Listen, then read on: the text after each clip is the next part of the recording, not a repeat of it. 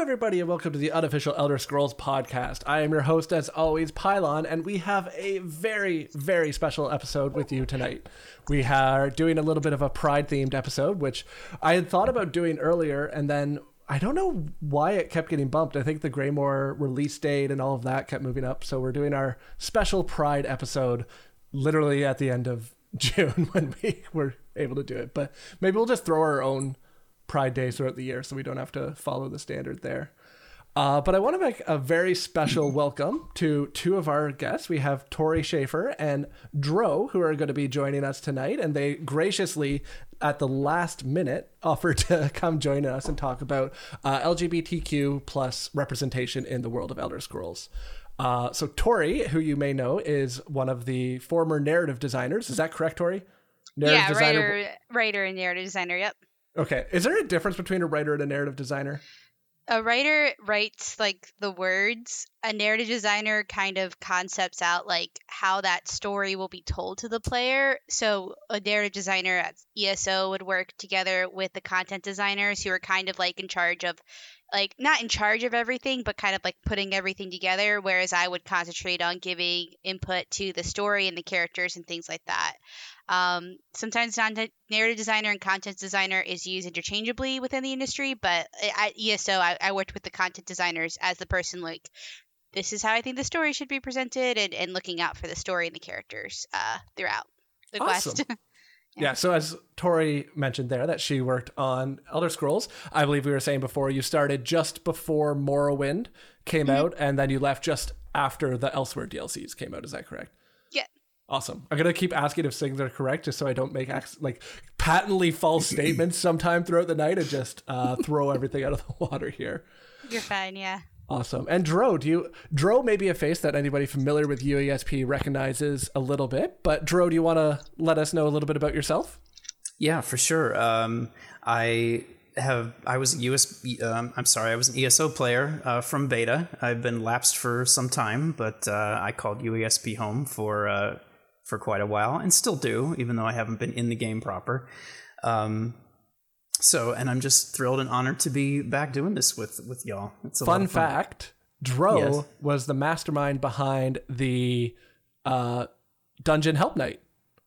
You said that was your baby yeah. that you kind of helped out. So. Sidrothi and I started. We we uh, sort of inaugurated that and kicked that off. So yeah, I was really really proud of that um, and loved it. It was my favorite thing to do when I was uh, active in the guild. That's so exciting. I love Dungeon Help Night. It's just such a wholesome, great activity where if you, anybody doesn't know Dungeon Help Night, basically, if any new players or players a long time that just aren't great at the game, like myself, uh, want help learning how to do mechanics, doing things in dungeons, they just send one of the leaders of the guild a message, and then on Wednesday nights, the guild will help them run through, teach them the mechanics, and just try to like encourage them into be able to do things better. So I think it's an awesome thing. I wish more people did it, but for sure. And we always gave priority. Like I always wanted to give priority to folks who maybe never joined a group before, maybe had never done a dungeon before, maybe yeah. were scared about what would happen if they got into a group with strangers and suddenly felt a lot of pressure. It was like there's no pressure, there's no, you know, just we're here to make you feel comfortable. So that's what I loved about it.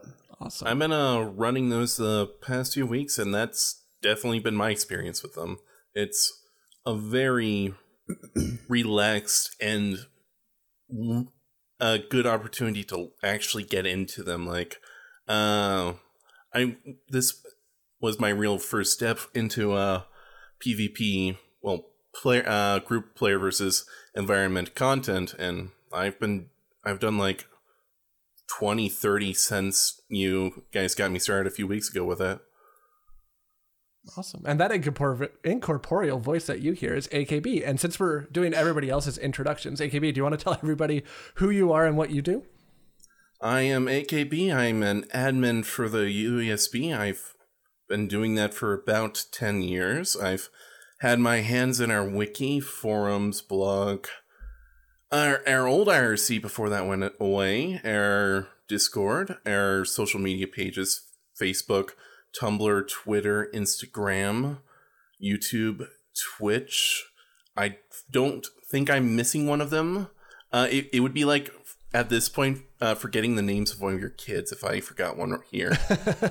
I constantly with my kids call them the wrong names, so that's not that's not too bad of a thing if you did forget one. It's just like yeah, their names kind of just meld together at this point where like they do something wrong, you're like "Ah, ah, ah, ah." so yeah, but I've had my hands in a lot of UESP projects over the years, and I intend to keep sticking with the UESP for the foreseeable future. awesome. And last but not least, Baratron is back with us again. How's it going, Baratron? Do you want to tell everybody who you are? Unless you need me to prompt you with questions I'm, about who I'm you are. but- Baratron. Yeah, I, I remember who I am this week. Um, I'm I'm a Discord admin. I'm also the uh, guildmaster of the UESP Guild on the PCNA Guild. Um, I also play a bit on PCEU and do a bit of streaming, a little bit of social media as well. If you see tweets about ESO, it's probably me. That's a Whereas good way to- AKB does all the all the you know. Did you know? And here is a fact from the wiki. and the memes. You can't forget the memes. Yeah. Yeah, I he do does all the pre-planned stuff, and I do the, whoa, a thing just happened. yeah, especially the ES uh, the ESO lives. Baratron's Hmm. usually running rap- rampantly through those, trying to tweet out as people say things. So Yeah, it, it's a funny story with those. I uh, just randomly asked uh, Baratron and Alara, "Hey, could you r- do this one for me?" Because I started doing them a while ago, and I had something to do, and I believe Baratron really enjoyed it. It was fun. It, it, Yeah, it was it is fun, fun. Yeah. live tweeting. So I got into it as a, this is a thing I, it's, you know, and, and it's a thing I can do to help UESP that I actually enjoy, and that's always always the best It, because um, nobody wants to go do voluntary work that I don't enjoy. with uh, how Twitch is too, uh, a good few of those streams that we recorded, that's probably the main recording of them that we have easy access to. So it, it is a very valuable service to uh, our knowledge base. very good. I'm glad everybody is enjoying it. Uh, with that, why don't we go and talk about the news?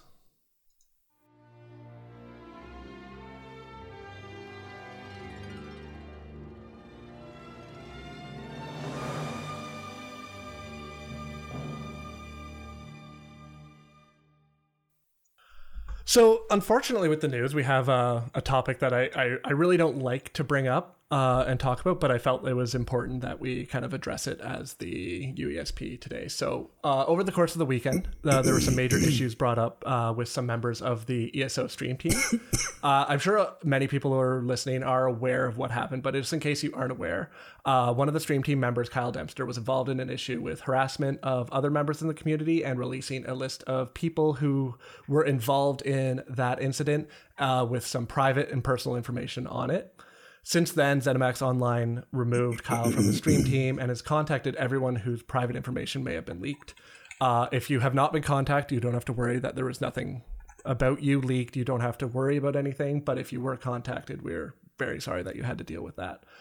Uh, just talking about that, we just want to make it very clear that at the USP, we do not condone any of the harassment or doxing or anything that happened in this event. It's it's a shame to me personally. Like after reading that, it was it was a very heavy day reading all of those things over and just being just disappointed with something as we were talking about like the ESO community has always been a family and I know the ESO fam hashtag sometimes gets joked about but it's it's something that really has felt like a home and a family to me so when we see attacks on people in those family and things like that it doesn't just hurt the people that are attacked it it degrades the community as a whole and at USP, that's our entire purpose is to help build up the community around the Elder Scrolls games, and ESO is a big part of that. So we just want to let everybody know that we are going to be distancing ourselves from Kyle and any of the actions in the future, professionally and personally amongst myself. I know we've mentioned him in the past on the podcast and in the streams and talked about him as a person, but we just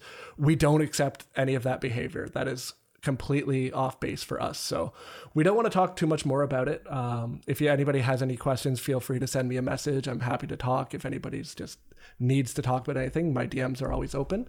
Uh, but on behalf of that, that's kind of all we really want to talk about for tonight on that. So we want to talk about more fun things and exciting things and kind of celebrate the ESO community, uh, which is what we'll be doing in a little bit. Uh, we do have a few changes for UESP we do want to bring up. Uh, AKB, do you want to talk a little bit about the graph extension that's coming on the wiki?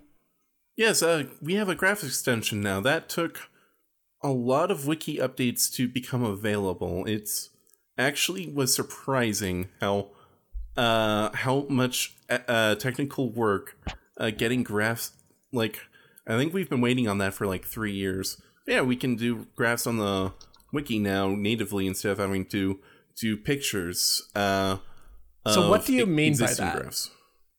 Like what So- graphs of what? What can we do? Uh, we have graphs of, say, demographics in Skyrim, Oblivion, Morrowind of the different NPCs that were in the game, that sort of Oh, thing. Those gotcha. are just pict- uh, Those were just pictures as they were. Um, now we can do an actual legitimate graph uh, that's supported by the software, so it's easy to edit. We can expand that to other things that obviously need graphs, like hey, we can make a quick graph showing uh how damage rises over different types uh as you level, that sort of stuff. Awesome, that's exciting. Um, another note on UESP news is AKB and Kiz's streams had to be canceled this week because we somehow broke Kiz's microphone. Uh, so if you were hoping to tune into those, I'm sorry they won't be available. But Avron, who streamed today, uh, she was doing some PvP events. Will be streaming for the rest of the week. Not the I'll rest of the week, a couple more times. And AKB I'll- will be doing some solo stuff as well. So Yeah. until Kiz gets his microphone fixed, we'll miss him. Uh this will take longer than we might expect because as we check today, we we tried to get this off today, by the way. This isn't like we're telling you, well, Kiz is gone for months, but because we don't want to get him a new mic, we wanted to. There's no mics available for what we need. they're Yeah. they're all sold out. The pande- the pandemic, everybody's working from home, so everybody went out and bought microphones. So Everyone that wanted work. a fa- fancy mic. and now there's no like it's they're just out of stock in Britain. So All right, let me see. Let me see if I can do something because I might be able to borrow another microphone from my husband's band. oh, that's good to know. Yeah, because that's that's what I'm using. So talk to me later. Awesome. Well, speaking of asking you things, Baratron, do you want to go over what happened in ESO this week? Do yes, okay. Segue. Yeah. So there are uh, patch notes today. The new patch for PC and Mac. Um, some fixes for Stadia. Performance issues there. Some bug fixes mostly for Antiquities. Uh, they've also fixed what they refer to as a frame rate stutter, which could occur when updating skill experience or rank. Now, this was actually a major, major source of lag, especially in uh, you know areas like trials where you've got a lot of trash mobs that are dying relatively fast, because this frame rate issue could happen every single time you killed a monster. So uh, Oh. apparently it's fixed. That I'll have to explains so much of what was happening then.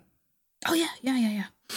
Now, Harrow Storms, um, Finn, the oh, what's what's his new job title again? He is the Lead encounter designer. yes. Yep. Yep. Uh, wanted to address some of the pain points with Harrow Storms. So the uh, Harrow Storms, which are the uh, the Dolmen type event in Western Skyrim and Blackreach, they will now respawn much more quickly, and the daily quest only requires one to be completed instead of three, and apparently it's giving more uh, golden experience as well.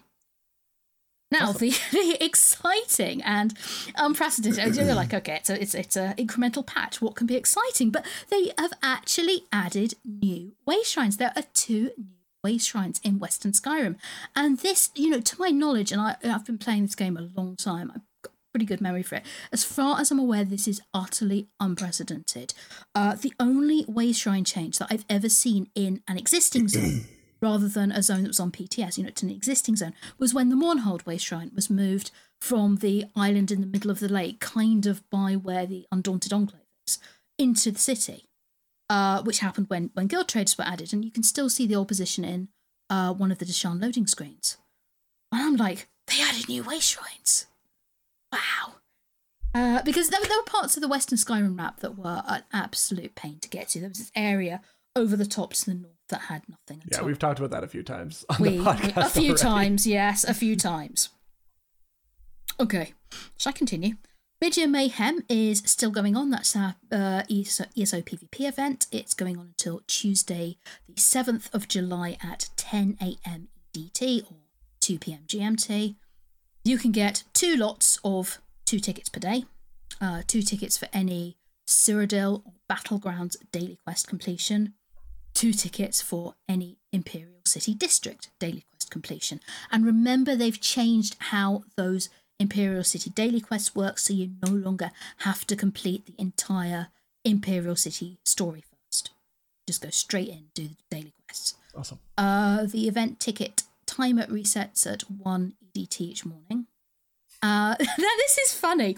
They opened some extra campaigns to make it easier for people to get into Cyrodiil during the PvP event, because, of course, if you use the scroll of Pelinal's ferocity, ferocity that's the right word, you get uh, double AP, double alliance points. So, obviously, people who, who do PvP are like really, really anxious to, to, to play as much as possible. So, they opened some extra campaigns so there were you know, capacity there. But the Murray House campaign on PCNA and EU had some issues with missing gates. Now, one of my friends was in there on uh, Saturday and he wandered up to Arrius Keep and it had no front door. And I was like, what do you mean it had no front door? You know, uh, had somebody seated it already? And he said, no, there was no front door. I was like, was it invisible? He's like, no, it just wasn't there. okay then. So, so yeah, um, obviously got some Yeah. missing gates. Some of the keeps were way too easy to take, so they had to close that campaign. Why it was only in one campaign, I, I I just don't ask me. That's That- the easy mode campaign. No That was siege my campaign required. too. Yeah. Apparently, yeah. Awesome. Uh, Dro actually found out this little bit of news and went in and did it. Uh, there's a free Infernium Dwarven Spiderling. Free Infernium Dwarven Spiderling pet. I'm not going to try to say that again. Uh, if you opt into marketing emails and verify your address. So it's a Dweemer, or Dweemer, I did it again. Dwemer. Dwemer spider on fire. I don't know why, ever since last week, I can't stop saying Dweemer, and I don't know why. I normally don't, but I don't know. Uh, if you're in the EU, you'll receive an email with a verification link. Uh, you just need to click it. If you're in the US, it should just happen automatically. Uh, and you have to do this by July 1st, so you have like two days. So make sure you have verified your email within the next two days. Specifically at the very odd time of 2.59 a.m. EDT, which is uh, 06.59 GMT. So it's, it's not just July the 1st, it's July the 1st at a very odd time in the morning. yeah, everything has a different time. It's Not funny. the standard time of 10 a.m. EDT. Yeah, that's mi- midnight Pacific, right? So right. yeah, I the turn of guess. the- I So- guess, yeah. No, I, I'm trying to figure out how on earth. I was like, no, that won't work. I was like, well, maybe their like marketing office is in Pacific Coast, but I'm pretty sure it's not. So I have no idea what. No, Tori shaking her head. No, she's like, no. I will never understand why everything has to have a different end time. Like, I would love it if there was just like everything at ESO ends at 10 a.m. Done. Yeah, I can cope with the 10 a.m. It's when it's all kinds of. But oh well. It's not the. It's a, such a minor thing to complain about, but it's just funny. Uh, hey, you're being you're being trolled in chat here. Scorm Snow Strider said, "Behold, my newest creation, the Dweemer Screamer." The Dweemer Screamer. Womp womp. what Pylawn pronounced something wrong? That Tam- never. Tamriel's, Tamriel's first roller coaster, I think, is that. That's funny. Can you imagine making a roller coaster out of all the Dwemer automaton stuff? Okay, I wonder if anybody's that should be a housing project for somebody. That else. should Oh, be. that's it. That would yeah. be so good. Speaking of which, Speaking of which, if you want to win the Greymoor Home Decorating Contest, uh, it is still running until July 3rd. You need to submit your entry via the form attached to the article, which you upload a screenshot. Uh, the two themes are a home fit for a vampire and a Nord homestead. So I don't think any of those really fit my Dwemer uh, no, roller there have to coaster be a new idea, one. but I mean, a vampire might like a roller coaster, so it's a home fit for Jay can Hartellis is one of the is one of the judges. He he gave us a nice raid before we started. Uh, he's always very into very very into the housing stuff. So Okay, so I Jay Hart, suggest roller I'll suggest should that to win. him. Yeah. Well, Yeah. maybe roller coaster is another as a future event. Yeah, I'm gonna submit that as an idea, like roller coasters or steampunk theme. Yeah, we can make some fun stuff. Uh, some of the prizes include Greymoor Digital Collector's Edition, crowns, and a music box of your choice. And the grand prize winners also get a house of their choice with additional furnishings. So that's exciting going on in ESO. Since and you can use you can use any um, you can use any house you want to as your uh, Yeah, it's just Yeah. a single screenshot. So so you put Okay. everything you want to show into the one screenshot and send that off, and they're not going to visit the houses. that sounds so because much more way stressful too to many me. houses. That sounds like so much more stressful to me though than But just they- a house. They get really creative with it. Oh, I like know. yeah, like like like like the the screenshot, like what angle you take, what lighting you Yeah. use. It's a huge part of the presentation. Yeah, Uh, it's just- like like when voting for like which one you like the best. I love that it'll be one of the ones too. Like it'll be like just don't look at it from behind. Like you go to someone's house and from behind they're like, wait, that's that's not right. But awesome, yeah. So make sure you have a little bit of time left to enter. So if you ha- want to win, you have to try. So go through that article. I think did anybody link it? No, we didn't. I will just do that now. perfect. Thank you, Baratron. Thinking now. Um, since Alara and Lost aren't here, uh, I'll try to cover the Legends news. Um, there was a new monthly card, uh, the Dragonfire Wizard, which is a three-cost Imperial Imperial Mage, um, with two power and three health, and its ability is at the end of your turn, add a flame. Last gasp, get Flame Lash, a one-cost action that does damage equal to the number of flames. So that's an interesting card. I I don't know. I'd have to figure out more about that. We'll ask Alara Lost if they've had a chance to do some thinking about how that card would work. Um, as well, in typical UESP podcast news, there was a Legends event over the weekend, which we missed because they announced them on Thursdays and they're over by Monday morning. Uh, but there was a grand uh, melee, which I think I predicted. You La- did actually. I did I'm predict sure that there would be a grand yeah. melee this weekend. Uh, there was a Fighters Guild card back for participation. So I don't know. Maybe I got to start predicting these from now on. That's very cool. Whenever whenever Legends has an event called the Grand Melee, I always hear it in the um the en- the that the announcer Super in, Smash Bros. No, no, no. In um Blessed Crucible. And Oh, now for the Grand, Grand Melee. Melee. Yeah, I feel that. I can feel that. I literally can't read Grand Melee without hearing it like that. That's so funny. I thought you were gonna say Hiath from Battle uh, Dragon Star Arena, but yeah, the Blessed Crucible's better. I feel like for some reason I got Blessed Crucible like 12 times like two weeks ago in a row when I was doing Random Dungeon Finder. So that's like burned into my brain. Was it the pledge? Maybe? Yeah, because when it's the pledge, you get it. You get it a lot, yeah. because you got people pledge. Um, groups. Call to Arm News, they released a new development blog, but we're not going to talk about that because we're actually going to do that next week on the podcast. We're going to, Lost in Hyrule ran through the actual, uh, one of the delves in full, so he's going to give us a little bit of a conversation about what happened, how he felt about it, and we're going to kind of go through a lot of the different things there. So we'll talk about that next week. And does anybody know if the Elder Scroll games are still on sale on Steam? Ooh, I don't know. Uh, they're going.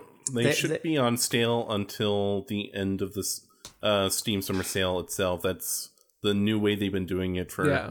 about the past two years. so it should I- be about another week or so.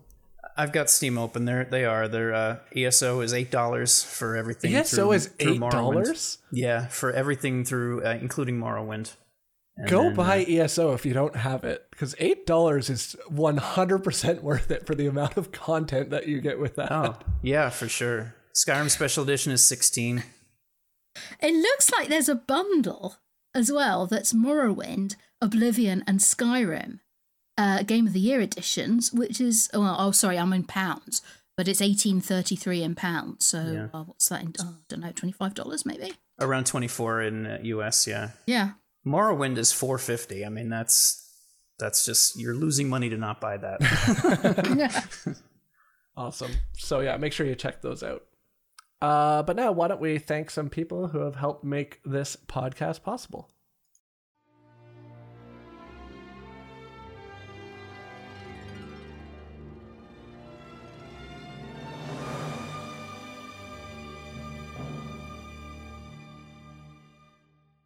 So this is just a quick segment where we get a chance to thank all the people that have helped us out either financially or through reviews or for just helping out on the wiki. Uh, so I want to thank everybody who supported us on Patreon, and our newest patrons are Melissa and David Prestosa. Thank you for supporting us on Patreon. So as a reminder, you can always help us out that way. Uh, Patreon.com slash UESP.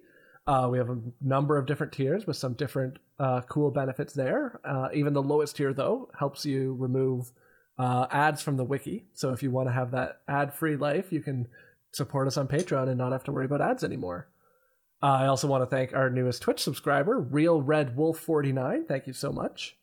Um, and as we spoke about earlier, we want to thank uh, wiki user DCSG uh, for all the work they did on the new graph extension that we were talking about. That basically wouldn't exist without them doing all the amount of work that they did. So we really appreciate that. Um, and since it is mid-year mayhem, I think Baratron wanted to give a shout out to some of our UESP guild members. Yes, new emperors. And Uh, got a bunch of people. Yeah, got a bunch of people from the guild who have been working very hard. So, uh, over the past, you know, as long as ESO existed, as far as I know, we've had four um, emperors who were half troll, Drakas Volar, Deandra, and Royal Tombury. Uh, but during mid-year mayhem, we've got another six, who are Altaria the Dragon, Avron, John Law, Sidrethi, and Tedford, all on PCNA, and Naga 007 on Xbox NA. So, congratulations to all of them. Yeah, congrats. That's, That's something. awesome. Well done. That's something I've always thought. I'm like, oh, I should start working on this. And then as soon as I realize how much work is involved in it, I just kind of back away and remind myself that I'm terrible at PvP. Here's an Emperor fun fact. Ooh, If you guys talk to some of the gladiators outside of the PvP arenas in Morrowind, you actually, if you- you're the Emperor, they will address you as such. Uh, really? Oh, that's really That's cool. awesome. I yeah. never knew that. I yeah, because you have to be the emperor to do it. So Uh, I don't know fair. if it's ever been. I don't know if it's, anybody has ever been the emperor and talked to these NPCs, but they have lines for you if you do. That's So, so yeah. exciting. We need to go find out. we need to add that to the wiki as well. Yeah, we do need to know that. nice little bit of trivia with Tori here. I like that. Yeah. Very cool. The more you know. Yeah. I like it. We did a graphic for that. Um, awesome. Well, why don't we talk about the things that we've been up to?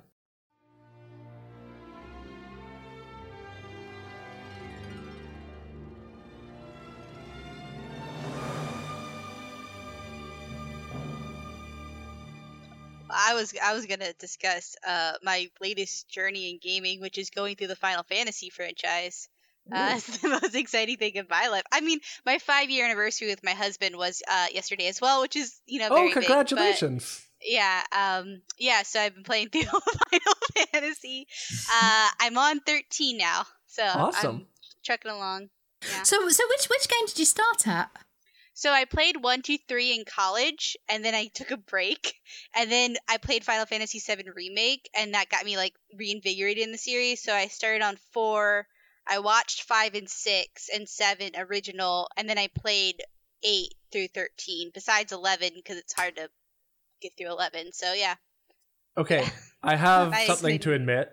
I've never played a single Final Fantasy game in my entire life. Either have I. If I wanted to start, where should I start? if you want to go through like the old school like Crystal JRPG, Chronicles. I would say okay, Crystal Chronicles is amazing as well, and that's coming out in August, the remaster. Very excited. But if you want to like the old JRPG kind of style, I would start with nine because it kind Okay. of is a callback to that, and then uh, this might be like I'm writing this 10 down. would be what I would start with if you want a more modern taste. I love the combat in 10, but there's, I mean, there's like some things about 10 that I wasn't happy about, but I love the combat in 10. It's very fun and fast and fluid if you want that kind of like modern day Final Fantasy feel. Um, I mean, you can play through 8, and 8 Remake is really nice because you can just, if you like don't like the combat, like I kind of did it, you can just cheat your way through and just like see what the combat's about and the story. But 9 and 10 were the ones I really enjoyed playing through naturally, and uh, that's those are the two that I would recommend starting with, uh, depending on like which which flavor you want to start with. Yeah. Okay, this is good to know. Yeah, because it's one of those games. I never had PlayStation anything growing up, so I never really was exposed to it too too much. I remember at one time our friends were trying to decide between a Final Fantasy game and then this random game called Legends of Dragoon, and we picked that game, which meant that I never got to try for the rest of my life a single Final Fantasy game because of that one life choice, uh, which is kind of funny looking back on. But okay, that's awesome. If, So- you, if you can stomach if you can stomach the ones that are a little bit older, um, five and six are really really good. Those are probably my favorite two in the series. They were originally uh, 16-bit games. Um, the mobile and Steam ports are not very good, but if you can I was gonna say, how do I on- pa- how do I play this? I Yeah. don't own a PlayStation right now. if you can get your hands on um, like a an older version, um, I mean, Game the- Boy the- Advance I, version. I recommend Yeah. you get PlayStation. Yeah, the, AKB's PS getting me a PlayStation. That's what I the heard old from that. PlayStation, the PlayStation ports aren't bad, but they that those that version suffers from load load times, and it makes it a bit more of a drag to play. Um, I agree with Tori that the GBA versions are very good. Okay. Um, yeah, there's also really good. I don't know if anyone has a PSP anymore, but there's really good PSP versions of Final Fantasy one and two and four. So I also would suggest the th- oh, so I would say 3D the DS remake of 3 was really fun and when I remember it from college it's like has the if you've ever seen or played Bravely Default it kind of takes a Bravely Default takes a lot from that where you can like gotcha. give your crystal warriors different like outfits and they're very cute because they're like little DS guys. I very much enjoy that. So if you want to play like something like oh no, that's hundred percent what I want to play. newer graphics and if you have a DS, I would totally recommend playing through that. Um 4 is also pretty good with that too. Like they update they have voice acting, they updated the graphics and stuff, but it's still the old kind of systems and dungeons. It's just everything's kind of upgraded. old school hard too. The DS version of Final Fantasy four is hard. Three too. Yeah. I killed so many moon sandworms. I killed so many. That's the JRPG. Like those those games, you like definitely Yeah. have to grind to Yeah. like get. Yeah. I mean, I think every Final Fantasy there's a point where you have to grind, but the the further you get, the closer you get to the modern day stuff, the less you have to grind. I Yeah. find so. That's kind of all like RPGs. They kind of like they've kind of made them easier for us. Yeah, Yeah, you know. it's it's like we lost attention span or something over the years. It's weird. I I think they also like added a lot of side quests. Like Final Fantasy VII Remake has like a ton of side quests that you can optionally do. So I feel like it would be a lot harder for me to play through that if I had ignored those. But like I'd much rather like do a bunch of like side quests and level up that way than just kill a sandworm ten thousand times. Yeah. Yeah, just That- that's that's my feelings on it. More narrative content is always good in my book. so actually that is a funny question i just want to ask is that something when you like anytime you talk about people's occupations and stuff like that it's like i work in it but still when i come home i work on computers i build them and i do like tinkering and stuff like that when you work in narrative design in your off time do you like want to consume more narrative design or do you want do you want just like turn off the brain and just go I love video games. I play. I like. I. I I'm playing like. I, I whenever Final Fantasy VII remake came out, I played like four. I've watched five and six, so like just hours on YouTube, so I could see what they were like. Like, how is the narrative design this one? Yeah. Six, I have to say, for an old school, like for an old school JRPG, really, really poignant scenes. Like a great storyline with like when the um there's like the scene. It's very famous. Uh, where they are at an opera house and they're doing a play, and I know the Game Boy Advance I think has updated vocals, but it was like actually really touching to watch and like really like cool and, Yeah. the, and the sounds really good. I'm just like, whoa, this has like way more oomph than I thought it would. Uh, and then there's a later callback to that scene in a very like this uh very poignant scene where like I almost cried like watching this YouTube. Yeah. I and I, I love just like learning through like other games like how do they do narrative design how do they like pull me in as a player how do the characters like what makes it and I just love thinking about that. Like last night, all I could think about in my head was like comparing the Final Fantasy IX gameplay with the Final Fantasy X gameplay and and the Final Fantasy twelve gameplay versus thirteen. Like, what how how do the systems design interact with the characters? Interact with how you spend time with them? Like, you know, like does it make characters like, like when a character feels useful? You have more of a connection to that character, right? And if they don't feel useful, you just have like less of a yeah connection or respect. Like so, like ten, like I couldn't connect with Rikku or Kimahri because those are two characters in the game because I couldn't find them useful in combat. So even though I liked their characters a lot, they were two of like my favorite characters just based off their personality. I like I had a hard time like like being like, yeah, Rikku, Yeah, go you- fight him. you can't just- form a oh. relationship because you're not using them in the game so it's harder for you Yeah. to figure out where they fit in Yeah. And that's kind of as a narrative designer what I have to think about. I can't just write a good character. I'd say like yeah do you protect this character do they help you? Do you interact with them? Can you romance them? Can you like do you actually befriend them? Do you know them in the past or do you are you just meeting them?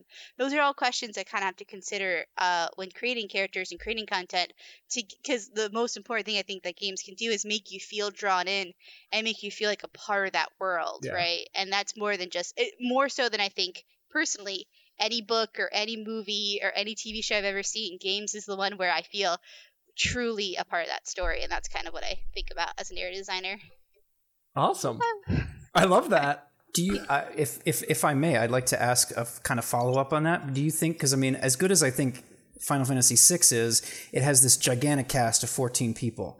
Do you think that's that hurts from your perspective because it's it's harder to use all those people and uh, practically, you know, you end up, I think, becoming more. Um, invested in a smaller cast of characters that you're using more often do you find that to be the case yeah i think there's 12 13 characters in six that was just Yeah, there's like four. there's twelve, I think, normal and two hidden ones. Yeah, So there's it's 14 huge. total. Um, I I think that was just because there were some characters that were just like I didn't understand, like um, they just didn't feel as useful to me. I, and I was watching it right, but I was just like, Yeah. whoa. Uh, and and even in some like seven, there's a big cast in seven as well. Um. And when I was watching the playthrough, that playthrough person just used two of those characters in Cloud, and that was just the whole entire playthrough, uh, which I found very interesting. That they were just like, no, these are my two characters. I'm just gonna use them whenever I can.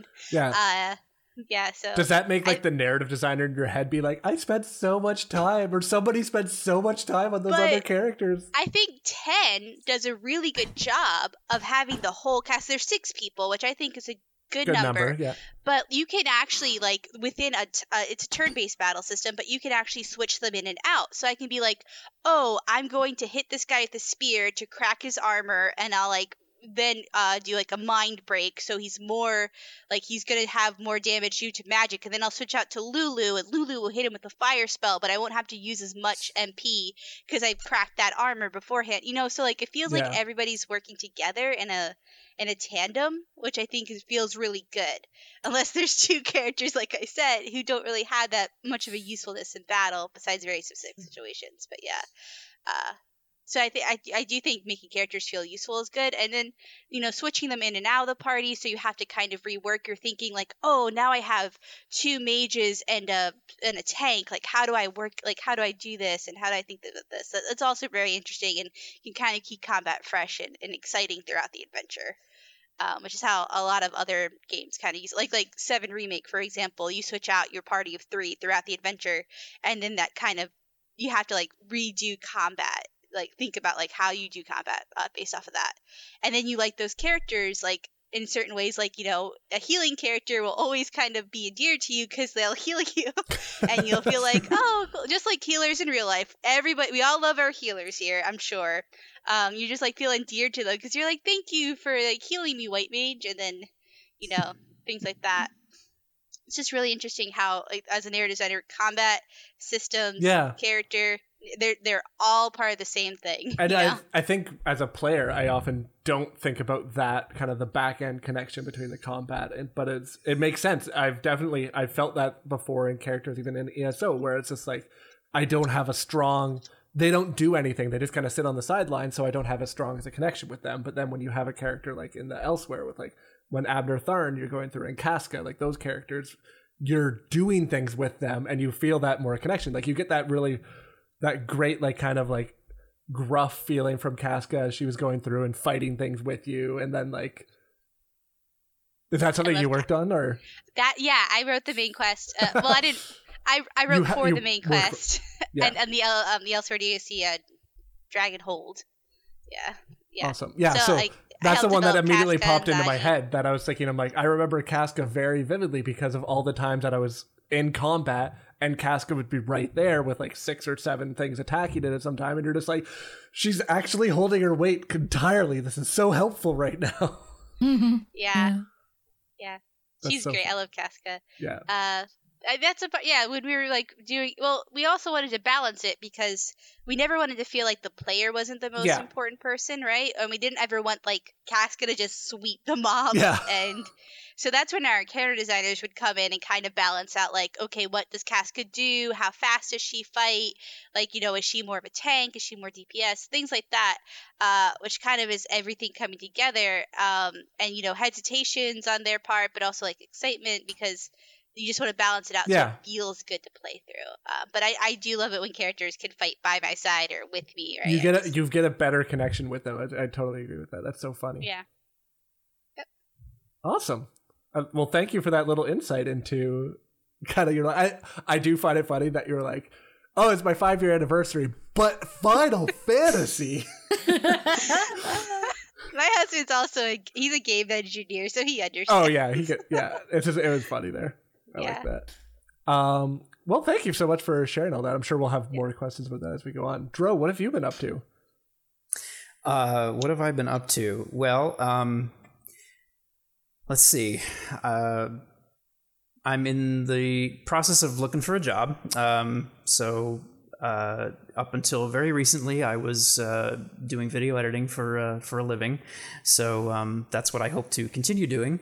Um, and uh, on Wednesdays and Friday nights, I raid with my um, Final Fantasy XIV guild. I stream that on my channel, and um, And you just And- recently installed ESO again, so you can play with me. I might have, I might have done Did that. you? I well, I saw Avron streaming this morning doing battlegrounds, and it was so much fun to watch. And it reminded me that PvP is like my favorite thing to do in ESO. and then I remembered that there are alliance change tokens, and There um, are.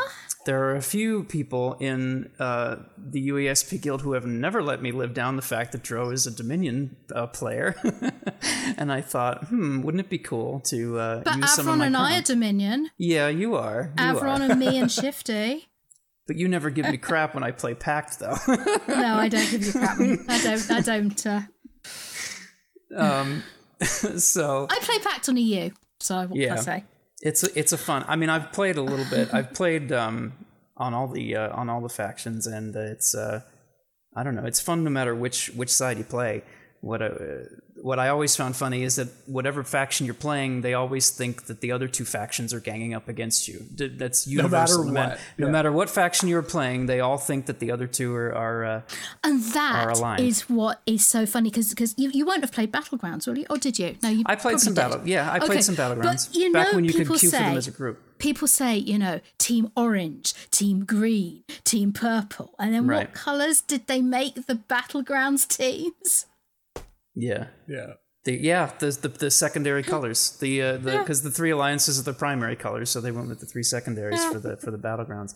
But yeah, Avron said this morning that uh, if you Team Green exists, you can't convince me otherwise. Well, my that my character is my Argonian character is named Purple Alliance Truther. That's the that's the whole joke there about the that was the whole joke with the um with their red Not and sure blue alliances being against the yellow, but. uh um, what was I going to say? Avron was saying this morning that uh, the three uh, battleground teams are coded in the code to each of the alliances. So if you wear Yeah. an alliance uniform, it will change to whatever alliance you are assigned to in that in that group, which I thought was And if interesting. I you never knew drop that. the Dragon Knight standard, you know, it's got the banner in the middle. oh, yeah. And sometimes people are like, but I'm an AD player. Why have I got this strange blue banner? And it's because of the, the team you're assigned to. Yeah. I loved it when they changed that so that the, because they did it wasn't always like that where it would drop the you know the different um, alliance based on what it, what you were. So I, I loved it when they changed that because that was just such a cool little uh, uh, touch that I loved. But.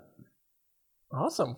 Well, yeah, I think I might. Uh, oh yeah, I'm still I'm still talking about myself. Um, but uh, yeah, I think I might come back and do a little PvP, Just- maybe just a few dabble. trials and Just stuff. Dabble yeah. a bit. Uh, um, Dungeon Help Night unfortunately uh, overlaps with my uh, with my raid night, but uh, I'll see what I can do there too. Because as I said, Dungeon Help Night was just a, a great experience, like all around.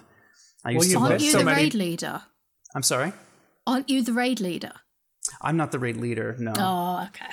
I was gonna say Um, you've probably So you missed can't enough dungeons that you might that. actually need to participate now in Dungeon Help I Night might, instead of I might, it. I might need some assistance. Yeah, uh, but uh, no, I I loved taking. I loved it when people would join in consecutive weeks because we had a few players who literally started from nothing. Literally started from having never done a dungeon before, never done any sort of instanced uh, dungeon like that, and we took them from explaining like how to move out of a telegraphed attack in in Spindleclutch to you know going through. I don't know that we ever did veteran um, with some of those folks, but uh, but some some of them did work their way up to veteran dungeons and ended up feeling really comfortable with it and it was just a great feeling, you know, that you helped someone just get more. It wasn't even about being good at the game necessarily. It was about helping them find the confidence to just play and, and, and enjoy the game and, you know, get into this aspect of it that they were previously too nervous to do. Awesome. But yeah, that's what uh, that's what I'm up to. Well, that's fun. So Baratron, what have you been up to? It was my birthday. Happy I birthday! had two. oh, I had birthday. two online parties with uh, different groups of friends. Uh, had one that was on Skype and one that was a Jackbox Games party, so that was pretty good. I leveled my stamina warden on PCEU. Uh, I wanted to try and run him in a trial, so I had to grind him up from level 38 to 50. And uh, yeah, Uh, it, you know, I did it quickly enough, but I still need to get his fighter skill to rank 10, so I foresee more dolmens in my future, but not the Alik'r Desert Dolmen grind. I did that for an hour and a half, and I never want to do it again. Uh, I've done that a few times. it was just, oh lord. Uh, even at four in the morning UK time, so you know, it's, it's only hardcore people do get quite a lot of experience. It was still, oh. Um. Okay. So Midyear Mayhem. Uh. Got a guild group, and what we did. Now this this is excellent. It's a great important time saving tip. Uh. You go as a group. You pick up all of the six Imperial City daily quests. Do them all. Only hand in the first one. And what that means is that you can get your two tickets for the Imperial City quest every day without actually having to worry about finding a group. Oh, Yeah. that So makes done, sense. done them all. Yeah, it's great. Um, did some battlegrounds, and I am bad at battlegrounds, but I love Crazy King. Crazy King is the one where it's like a land grab, but the flags keep moving. And the thing I love about it is that you there's no point standing to defend a flag because it's only going to move. Yeah. So it's basically it's all about sort of attack and get get to the flag and get to the flag and, and it was really really fun. That was But, the you know- first battleground I ever did. Oh and I would be confusing. didn't look. I didn't look anything up beforehand. I was like, I'm gonna try a random battleground, and I got that one. Uh. and I had, I, I was like, battlegrounds aren't for me because I have no idea what is going on right now. It was it was fun.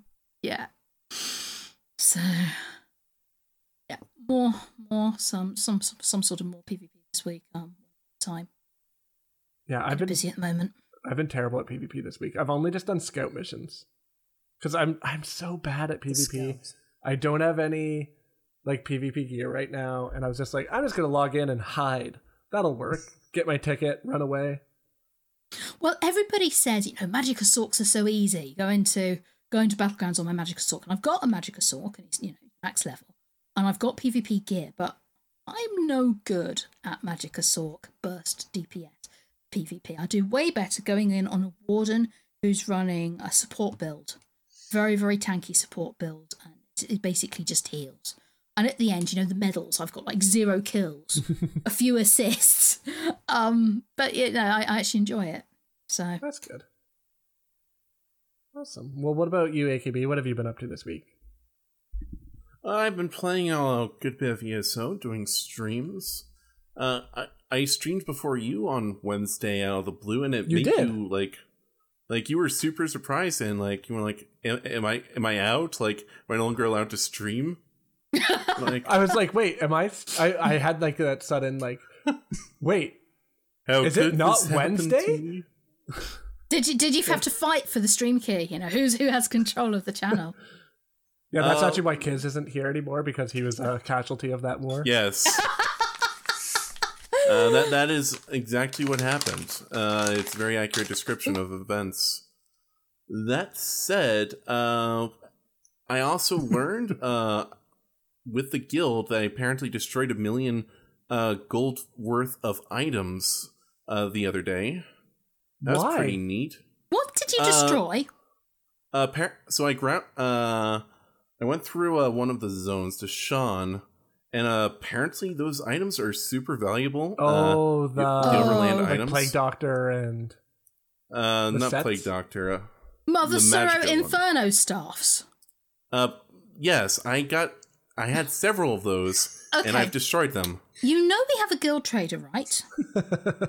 Where you can sell items to other players. I am aware that that's a thing. Yes, he just didn't know. uh, that I didn't know those items were were worth any money. Uh, That's the game tells me that like it was probably chat. worth like 60 uh, gold so everyone like that's trash get uh, get out of my inventory Yes, don't. but uh, i helped uh, guildmate ari axel uh, Sidrethi, and kids get together another one of those sets and i ha- got another inferno staff that night and i gave it away because i'm a good person That's so. but yeah funny. apparently i just destroyed a million golds worth of them so that was a neat thing to realize like Apparently, normally you when should you have talk in guild chat more. Uh, you know, like normally when you realize you missed a clear opportunity, it like will come years later. Like you'll realize, oh, I should have done that. I'm such an idiot. But no, it was like the day after. I'm like, oh, those were actually valuable. My bad. I, I don't care though. It's fine. It, it's fine. it's fine. I don't care at all. Yeah. He It's says through the fine. tears. But yeah, that's uh about all there is from me. Nice. Uh, as for myself, uh, I started working again because, as people know, I've been off because of the pandemic for a while. So I've been back working part time, which is funny because since I have two little children, it has means that I actually have more time to myself again. So I'm not as burnt out at the end of the day because it's been kind of hectic trying to keep two little people entertained and alive during this entire time.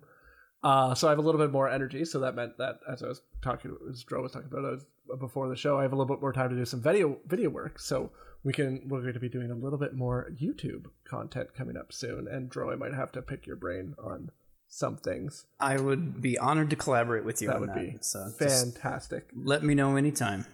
uh, as far as in ESO world, I've been uh, grinding out all of the antiquities because the antiquities is just my favorite game mechanic of all time right now. It's just so much fun to sit there and just go through it. I love. There's nothing about it I have any complaints about. I'm just so happy with the way antiquities work. So that's been really fun for me. That's what I did on stream. Literally, I did what like a four hour stream the other night, just antiquities the entire time, and I didn't get tired of it at all. I picked up a bunch of, of leads in the Imperial City for like mythic stuff. Oh, nice. I haven't been getting as many leads as I want to be getting.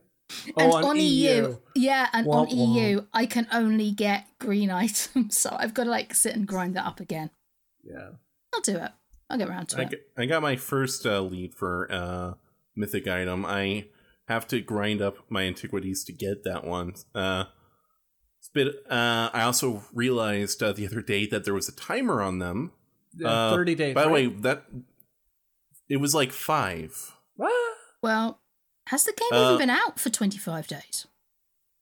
I, I'm, Guess I've it had has. several expire on me already, and I have one expiring in six hours. So Huh. uh, it's like five days, not thirty. No, uh, no, so- no. Okay, it's 30 days, but the timer only appears when you've only got seven days left. I mean, I picked it up with the timer, I believe. So That's Oh, well, strange. That's strange. I haven't heard about that. That might be a bug. I, I, I had like six purple leads. I'm down to two. That's Mm. very strange. We'll look into that So more. be be aware that there's a timer on those, and you actually do have to do the antiquities if you don't want to. Uh, uh, when you get them, if you don't want to uh, do the grind to get those items back Yeah. after missing them. Yeah. Uh, the other fun thing. So as we were talking about, the weekend was heavy.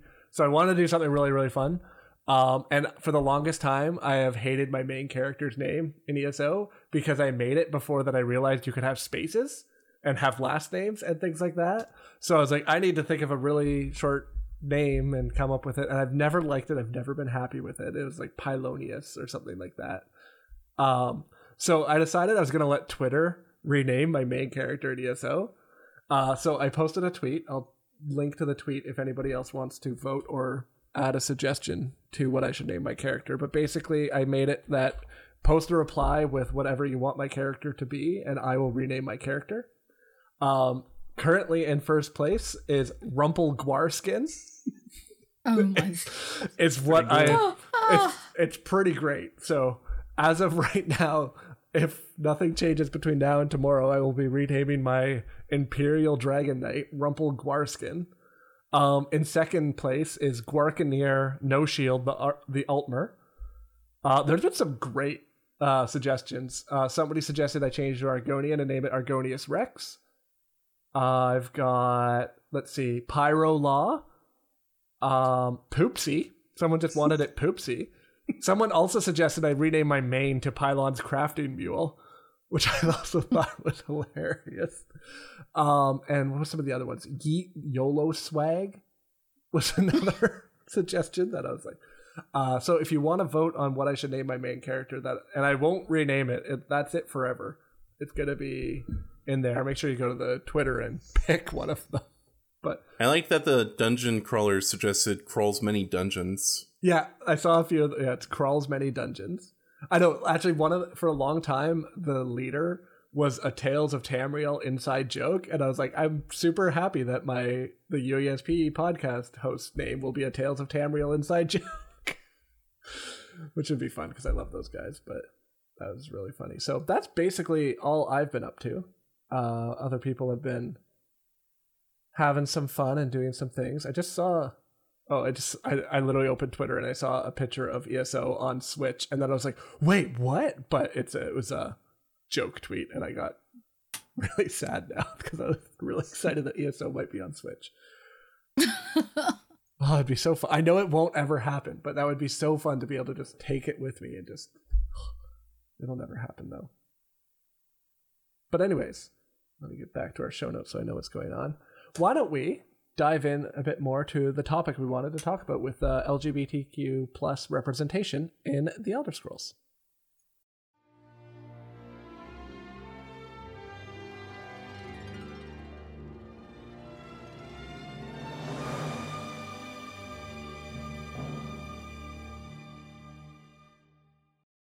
So, as I was saying at the start of the episode, this is an episode we wanted to have we've wanted to talk about for a while, and it was just it kept getting bumped due to different other events going on in the Elder Scrolls, especially ESO with the launch of Greymoor. So we've we wanted to talk about this during Pride Month because it's a very important issue, and just given the state of the world, things that are going on, I think it's really important that we can celebrate and have a have a, a celebration of Pride right now and talk about all the different things going on and how the Elder Scrolls has been a part of that. Um, one of the main things that we thought about Tori and she agreed to join us tonight is the I know personally for me the story about the character of alchemy was a huge uh, like insight into the world that's something that a trans person would deal with and understand. And it was it was absolutely an amazing quest to go through. And it's actually one of the quests I tell anybody who's starting to play the Elder Scrolls. I say go to Summerset try this quest. It's it's one of those ones that like literally like as I was finishing it just like sitting here being like had like kind of felt like I had the wind knocked out of me just from the the it's a very powerful feeling and as you were talking about earlier tori about the the power that video games have to like make you feel like you're a part of that story and that something's going on like it felt like it felt like the story that i'd heard from a number of my trans friends as they were coming out and coming to terms with who they are as a person uh, so that's something that kind of spurred this idea of like let's let's ask Tori if she'd be willing to come on the show and talk about this a little bit more. And you were incredibly gracious to join us even with our last minute uh, request there. So we thank you so much for that. So we just kind of wanted to talk a little bit about how it's gone through in the past. And uh, I do want to give a big shout out to Lady Nerevar uh, from the Imperial Library. She built a long list in the Imperial Library of the LGBTQ plus uh, characters that she's at least found. We've realized today that there were some that hadn't been mentioned um, within all of the Elder Scrolls games. So thank you so much for compiling that list and i think it's very important and i think she retweeted it out today to remind people that that list exists so well Baratron, do you want to get us started kind of with what we wanted to go in. And actually, and if you, if anybody feels comfortable too, talking about your personal feelings and stories that you've dealt with dealing with uh, LGBTQ issues. How are we doing this? Do we want to do it in like order or? I don't know. I feel like we're going to start doing that. It's probably going to Okay. be great as we just And kind in of pop in. Daggerfall, this Yeah. happened, and in Battlespire, that happened. I mean, obviously, in the in the early games, there wasn't very much. Yeah, there was some. Um, there was some which. So Go ahead. in Arena and Daggerfall, um, and I talked to uh, Lady Nerevar about this because it was uh, the procedural generation of the games. It was possible that there are, in fact, those uh, same-sex and other such couples in uh, Daggerfall and Arena, but it's just because their algorithm is has some bugs or it just didn't consider those. I think that Uh, so it is in Arena and Daggerfall, but not in an intentional sense. And usually it will reflect the fact that it's bugged. Like it'll have two husbands uh, refer to their other half as their wife, that kind of thing. Yeah, the one thing that's Um, nice is that they didn't explicitly make like they didn't spend a lot of time to make sure that that couldn't happen. That's my only Yeah. thought on that one. Like it's like they're older games, like we understand things products of their times, but it is nice that they like there are some cases I know in Daggerfall when we talk about the worshippers of Azura, like they were all her lovers regardless of what was said there. Yeah. Um, and the Daedric princes themselves have some ambiguity there as in terms of gender, which is all, I always found very interesting. Um, but yeah, and, Uh, go ahead. Uh, the first real uh, deliberate example in the series is uh, Jaciel Morgan and Daenerys Catrice, uh, two dark seducers you meet in uh, Battlespire. Jaciel Morgan is actually right there, even at the end of the game. Uh, she's one of your main companions. Uh, she's necessary to actually defeat Mehrunes Dagon. Spoilers, but you've had like 20 years at this point. Uh, I- I'm sorry, you had 20 years, you had your chance. Uh, but yeah, they, while the game themselves just very much implied that they were actually lovers, it never outright says it, but uh, during the 10th anniversary of the series, uh, the official website did come out and just straight up say they were lovers. Yeah. So they were the, uh, as far as I'm concerned and I'm aware, the first official sex uh, LGBT couple. So I'm gonna jump around now, even though we said we'd go in order, and I knew it wouldn't last long jumping in order. I just kind of want to talk, ask Tori kind of a quick question about. So maybe this isn't a quick question at all. I don't know why I even said started with that. But when you are approaching kind of the narrative design behind a character like that, and this is something I, I imagine is important to you. How do how do you decide, or what kind of thought process do you go to when you say, "I want this to be a story about somebody that's had a minority or something like that? Is that do you come with the idea first that you want to ha- tell the story of a LGBTQ person, or do you kind of write the story and say, "Actually, this would fit into there," or is it a mixture of both? Or Well, I mean, sometimes, it, it, like for alchemy, for example, for Manor of Mask, we definitely wanted to tell a story. Um, it's very important that we tell it right because Yeah. um, she's like the first trans woman to really like be. I, I don't want to say the only trans woman in the series because I know so many people have like really great headcanons about trans Yeah. characters. Um, but like the one to openly state, like, yes, you know, I'm alchemy. I I am Yeah. a woman. Um, like uh, as There's much no as she ambiguity. can say that she's a trans woman, she does say she's a trans woman. Yes. Um, so like thinking at that story, um, I worked with content designer Eric Bakutis, and all credits to Eric Bakutis. He was the one who actually wanted to tell the story. Um, as a content designer, this was like my very first like time. Like well, it was my second big DLC after Morrowind, but I, I didn't do big stuff on Morrowind. I did big stuff on Clockwork.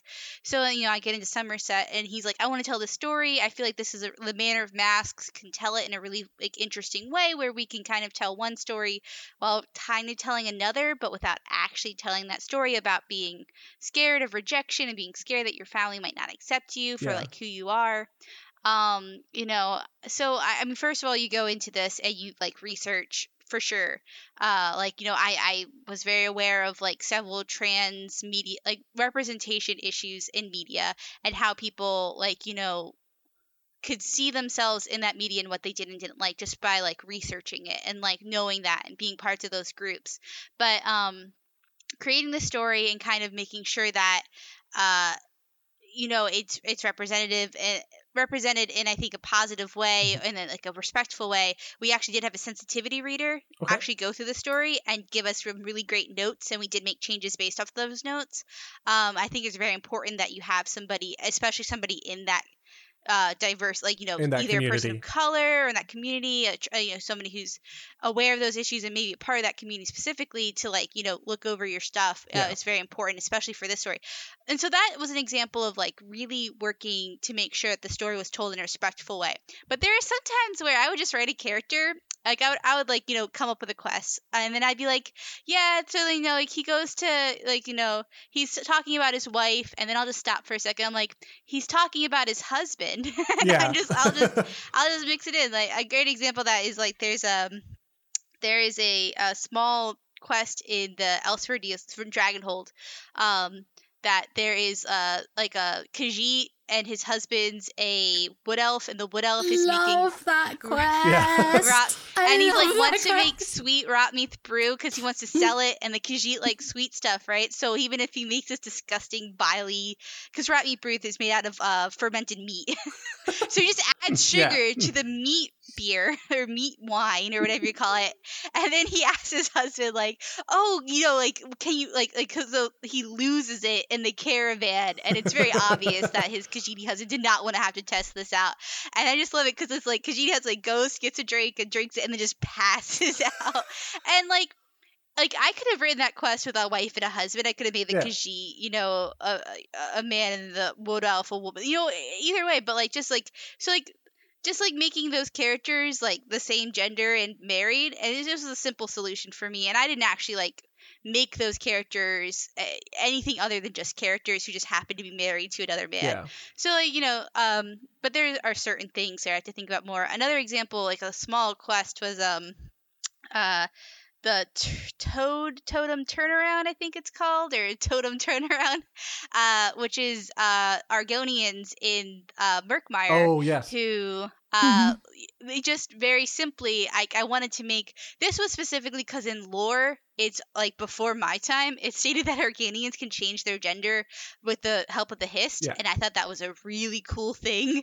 And I'm like has there been like a character or a quest that explore that? And they're like not really. So I'm like okay well I'm gonna make one. So it's just like and I was actually based off of two people I knew who had just recently come out like the, my, my old high school friends came out as a trans woman and then her uh, now husband came out as a trans man shortly afterwards. So it happens in real Yeah. life, you know. And I was inspired to be like, oh, wouldn't that be cool? If, like an Argonian liked another Argonian, and they wanted to like have babies with this Argonian, but then oh no, now they're a woman. But okay, now it, he- like like oh no, they turned into a trans man, you know, basically, and then oh, but that's a trans woman now. So um, I just thought it'd be like really interesting to kind of see like that's like a common thing, and it's like oh yeah, it just happened to be that like you know this that we can totally mate now. It's great. Uh, um, but then I also wanted to follow that up with um, I, I wrote that book, A Grand Transformation, which was specifically about like a tree minder who like was helping helping one of their community members transition with the will of the hist never describing exactly what happens because you got to keep it mysterious you know Yeah. but just basically saying like yeah this person came to me and wanted to change so by the will of the hist you know uh tr- you know turned into you know another gender and then the- whole community kind of celebrates that because the argonians are all about change like Yeah. they love change they don't like stagnation they don't like to stay so like it works in lore like yeah like and then throw a big party i'm like i wish that every person who came out as trans just the whole community just threw a Had a big, big party, for you and be like hey you know like, I, I mean i have heard of um some individuals like they get like a birthday or they get like a gender reveal party by their parents and i think that's so great just like yeah celebration like you know you've you know changed your gender uh you've you know realized something about yourself and you've like are now who you are meant to be right like let's celebrate Yeah. that's great um things like that um so like yeah i- i- but always being conscious of like in ESO that we wanted to keep it positive and we wanted to keep it like just a part of the world. Uh, and I think that was a big part of like we just wanted all the players to feel comfortable role playing.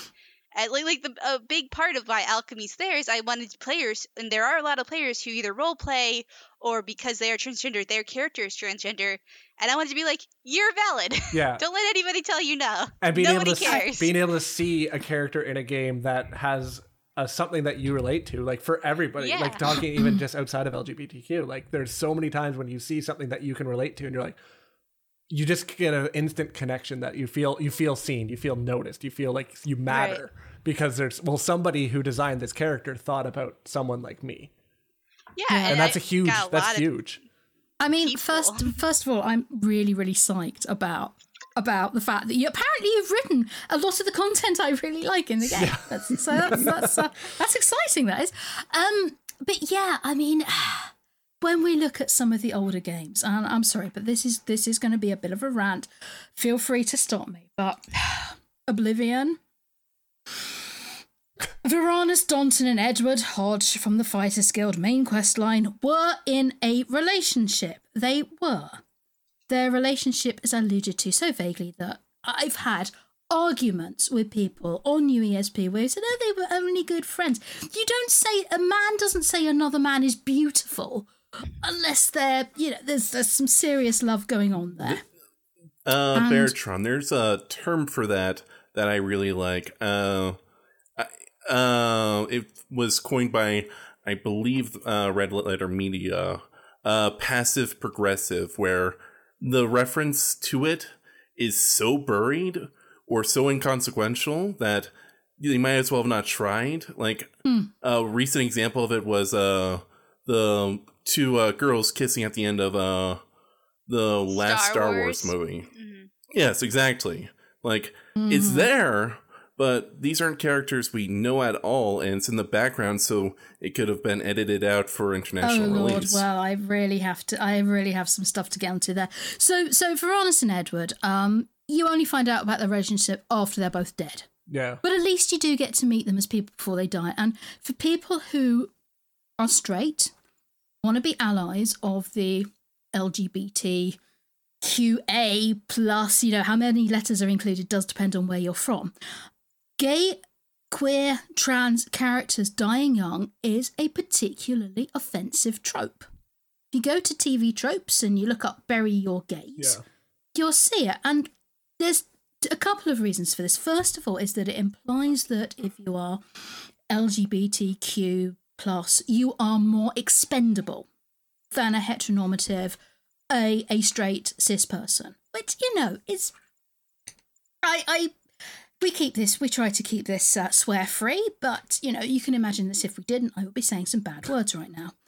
And it's even more offensive when you're killing off a queer character. It's removing the only Representation, positive representation. And these two guys are literally the only characters in base game Oblivion who are gay. You know, forget forget trans, forget lesbians, forget bi. They're the only two. And they both get killed off, both of them, yeah tragically. Yeah, So- I mean, there's also um, there used to be TV codes and movie codes where if you had a gay character, they had to suffer in some way or go back or die or be the villain Yeah. because of that Mhm. because they wanted to make sure any representation was negative representation Exactly. which is it's, just it's awful. really unfortunate yeah yeah because like that that permeates through society even just unconsciously like people just you see a character of a certain type always portrayed in a certain way or something like that and that just whether people want to think about it or not it just it just becomes part of like the the zeitgeist of the world that okay i've seen this movie and in all these movies this type of character is the bad guy. So I, when i see this character type of character in another movie i'm going to assume they're not a good person they're going to die they're not important to the story. So it's it's awful that those kind of things existed. or they're important to the story for a terrible reason like they're there to reinforce Yeah, you know a this is how this is how you shouldn't be. You know look what happened to this person. It's yeah it's very pernicious. Um, Yeah. I don't That- know. I'm have I'm having so many feels right now, but because of everything you guys have been saying. But uh, yeah, I guess for me that's what affected me so much about playing through Elder Scrolls Online um, because it is just the the the Tamriel reflects what the real world is like, and no one makes a big deal about it. You know, like you said, Tori, you just you these these folks are husbands rather than a husband and wife, and it just nobody makes a, a, a any issue of it. They just are. They they belong in the world just like anybody else. They're given the same type of respect and recognition and like that as as someone who is gay myself that that is really I mean that really feels good to Yeah. play through a game and feel like you are represented because there's a lot of I think it shows you know it, it shows a an appreciation for the diversity that that we bring, but it also shows. I think it shows other people that you aren't losing anything by representing other um, other demographics. There's kind of this weird sort of um, mentality that by recognizing um, same-sex marriage. We saw it in the fight for same-sex marriage. We're seeing it in the fight for trans rights. That where if if I accept you, then it's taking something away from me. Like there's, it's just this weird mentality there. You know, I, I be if I recognize you, then I've lost something, and that's just not true. It's like, I, I don't, I don't, not sure where that comes from, but it's uh, it just this this people feel threatened by it, and just the the more um, the more. Uh, we uh, sorry uh, it's it's it just feels really good i kind of lost my train of thought there but uh, Yeah. uh, to see folks represented in that way is it just it, it's incredibly feels me fills me with with just joy in playing the game and and being part of the world and and I think it, it impacts the community and the, the game itself very positively. Yeah. Yeah, Uh, that's that's exactly. Oh, sorry. go ahead. Go ahead. No, you go ahead. I was just gonna say that's exactly why I I personally want to do it. Like, um, games has been a huge part of like my personal journey of, of coming out as bisexual in a in a weird way. Um, just because I played games where I could date women. And I know that sounds weird, but And- like having that, like I was always playing as a male character. Besides, uh, obviously, Dragon Age, Mass Effect, there are a lot of games now where you can play as this like a same sex relationship. But like being able to like explore a space where I was playing as a man dating a woman or romancing a woman, like was a huge part of like and that wasn't even representation. That was just me being able to explore that kind of identity in the game space, which is why I particularly am like, yes, like games media needs diversity in all realms because I I want people who play through these games to like feel. I remember there was a really heartwarming story on Twitter about um a, a lesbian woman whose father messaged her after playing through The Last of Us 2. I believe it was a, a daughter and father, and saying, like, I understand you so much better now because when I went through this story, I was able to see Ellie and her love interest interact and really bond together and i kind of i can see where you're coming and that was like yes this is exactly why we do it and it's, it's not just because i want people like like my most important thing when making these characters when creating this representation is that the community is feeling respected and heard and seen. That's my number one concern. Yeah. But my number two concern is that I would love for people outside of the community to be able to see these characters and interact with them and grow to like them and know like yes this is like you know and just like through that interaction hopefully learn to accept the community a little bit more if they haven't already you know like that these are just characters and they're part of your story in this game and they can be a part of your life too in a very positive way Yeah. if you just accept them and you you know kind of like see them as who they are just as as game characters and as just people that just happen to be a part of that community as well you know Definitely, yeah, definitely. I think that's Yeah. important. I just wanted to address quick. There was a comment in chat talking about when we were discussing the trope of the bury your and why that's why they felt it was problematic. But they're saying like, should they just make gay people immortal then? And I, and no, that's not the point of the trope whatsoever. That's the problematic part. The fact that a gay character dies in a game is not the problem. The problem is when you don't have any other forms of representation for that character, and then you kill off the ones that are there like because it just eliminates an entire community or an entire identity of people from the game whatsoever. So it's not a you have to make them immortal. You can't have anything bad to happen to them. They have to be perfect human beings. Like none of that is what anybody wants or is trying to say. It's really just a matter of show them if you only show them with some negative consequence that becomes the problem. So like in Oblivion, those are literally the only ones in base game that exist, and they've been killed off. That means that they have just been completely gay people have been eliminated from the game because that's and then they never show up again. If there are multiple characters in the game that are different things, and then sometimes bad things happen, sometimes good things happen. That's what happens with straight characters in the game. Like sometimes bad things happen to straight people too. Sometimes good things happen to straight people in the games. Like you really need to. It's it's about representation and getting rid of your entire form. Is that kind of what? Yeah. A, a, good metaphor I saw about this, with just representation in general, is like imagine that I get some M and M's and you get some M and M's. That's a representation, right? So I'm looking for M and M's that are bisexual and you're getting all this straight representation and you get this big mound of m&ms yeah. in all media in all of time and that's all of your straight representation and then i even if i have my entire community of lgbtq plus i get this very meager bowl right yeah. and then you say we're going to take that one from you right? Yeah.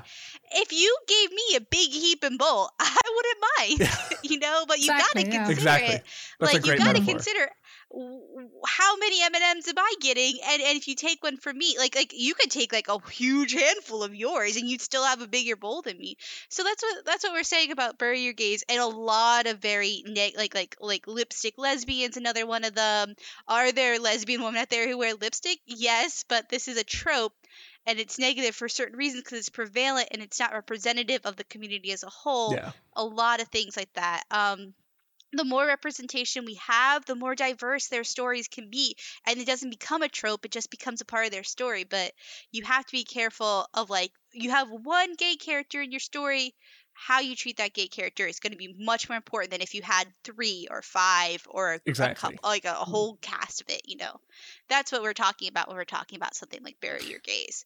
Um, and that's what we're talking about with tropes in, in general. Yeah. Yeah. I mean, And there's even always in. going to I'm sorry. Sorry, I, well, I was just going to say, and there's always going to be those people who are upset that we get the, that one M and m or those three M and M's, you know, which is what is frustrating. I have no time for but those. like, which yeah, but you know, so which is why it's you know, it, it's nice to see more than just the one couple in Oblivion who are who you know who who die, and it, it the the more, the more a part of the world that they are, the more normal it feels, and you know, Yeah. because. It, and it, or the, the more normal it feels to the folks who may have not thought it was normal already.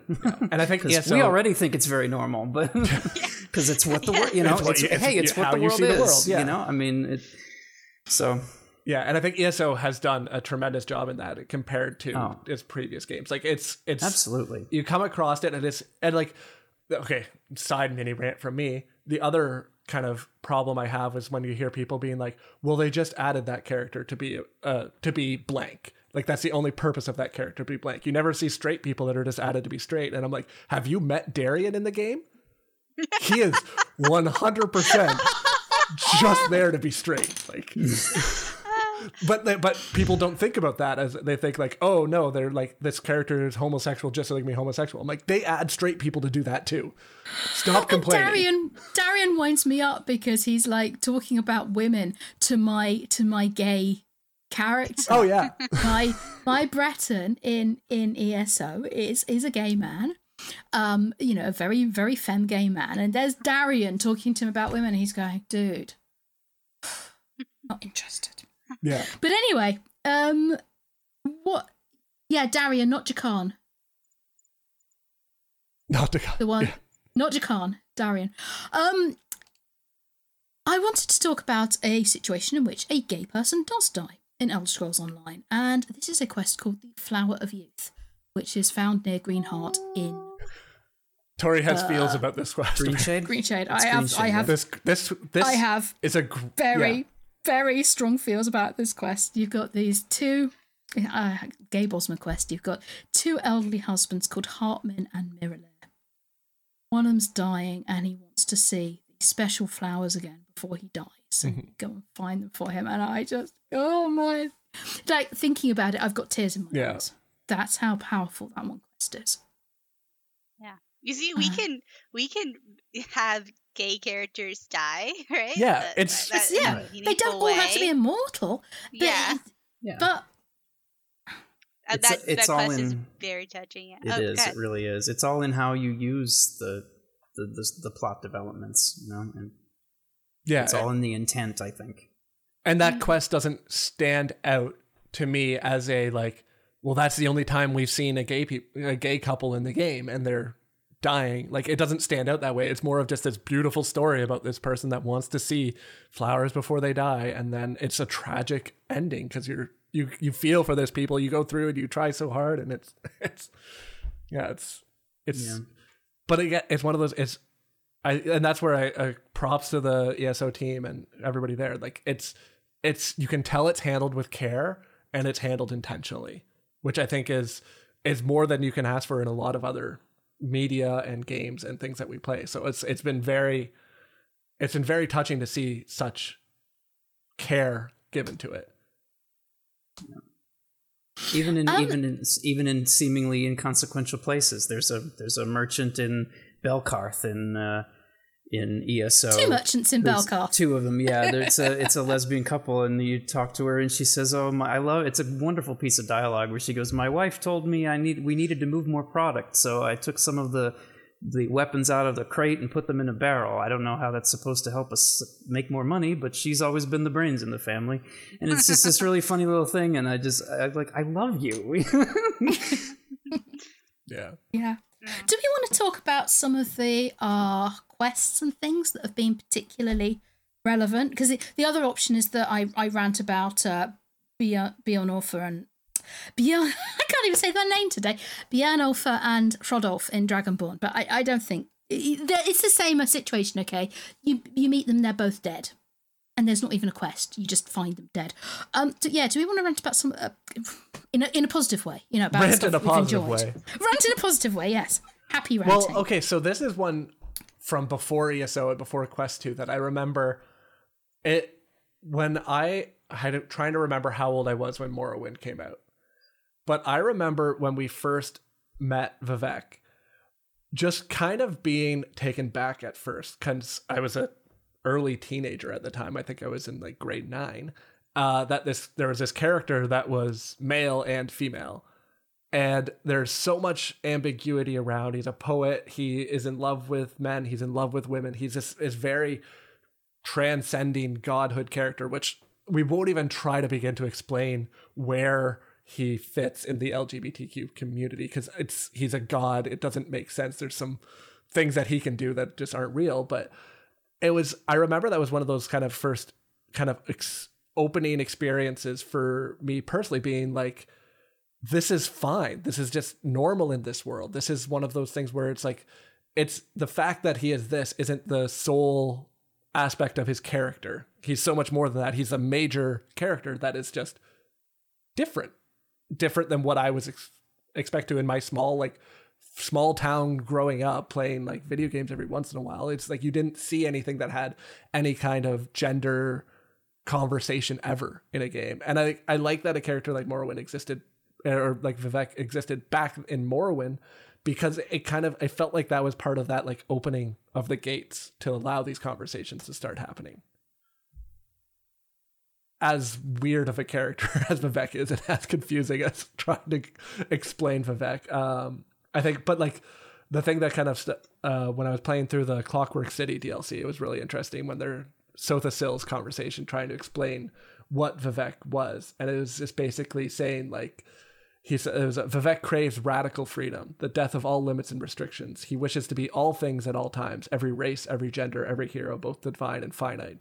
But in the end, he can only be Vivek.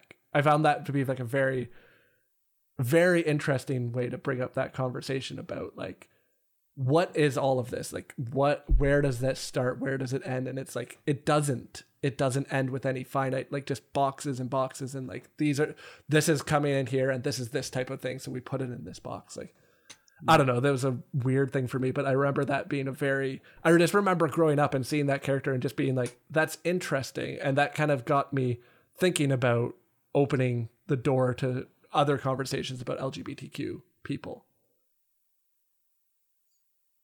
I do Yeah. Wonder really if interesting. They do- Vivek was they do- written nowadays. If could because it, it's the fact that he has the you know the, the pronoun he, Yeah, despite being apparently gender fluid in in some way, as we now as we since we now understand it. But you know, I'm I'm old and I've been in the queer community for some twenty mumble years, um, and actually the way we think about things has changed.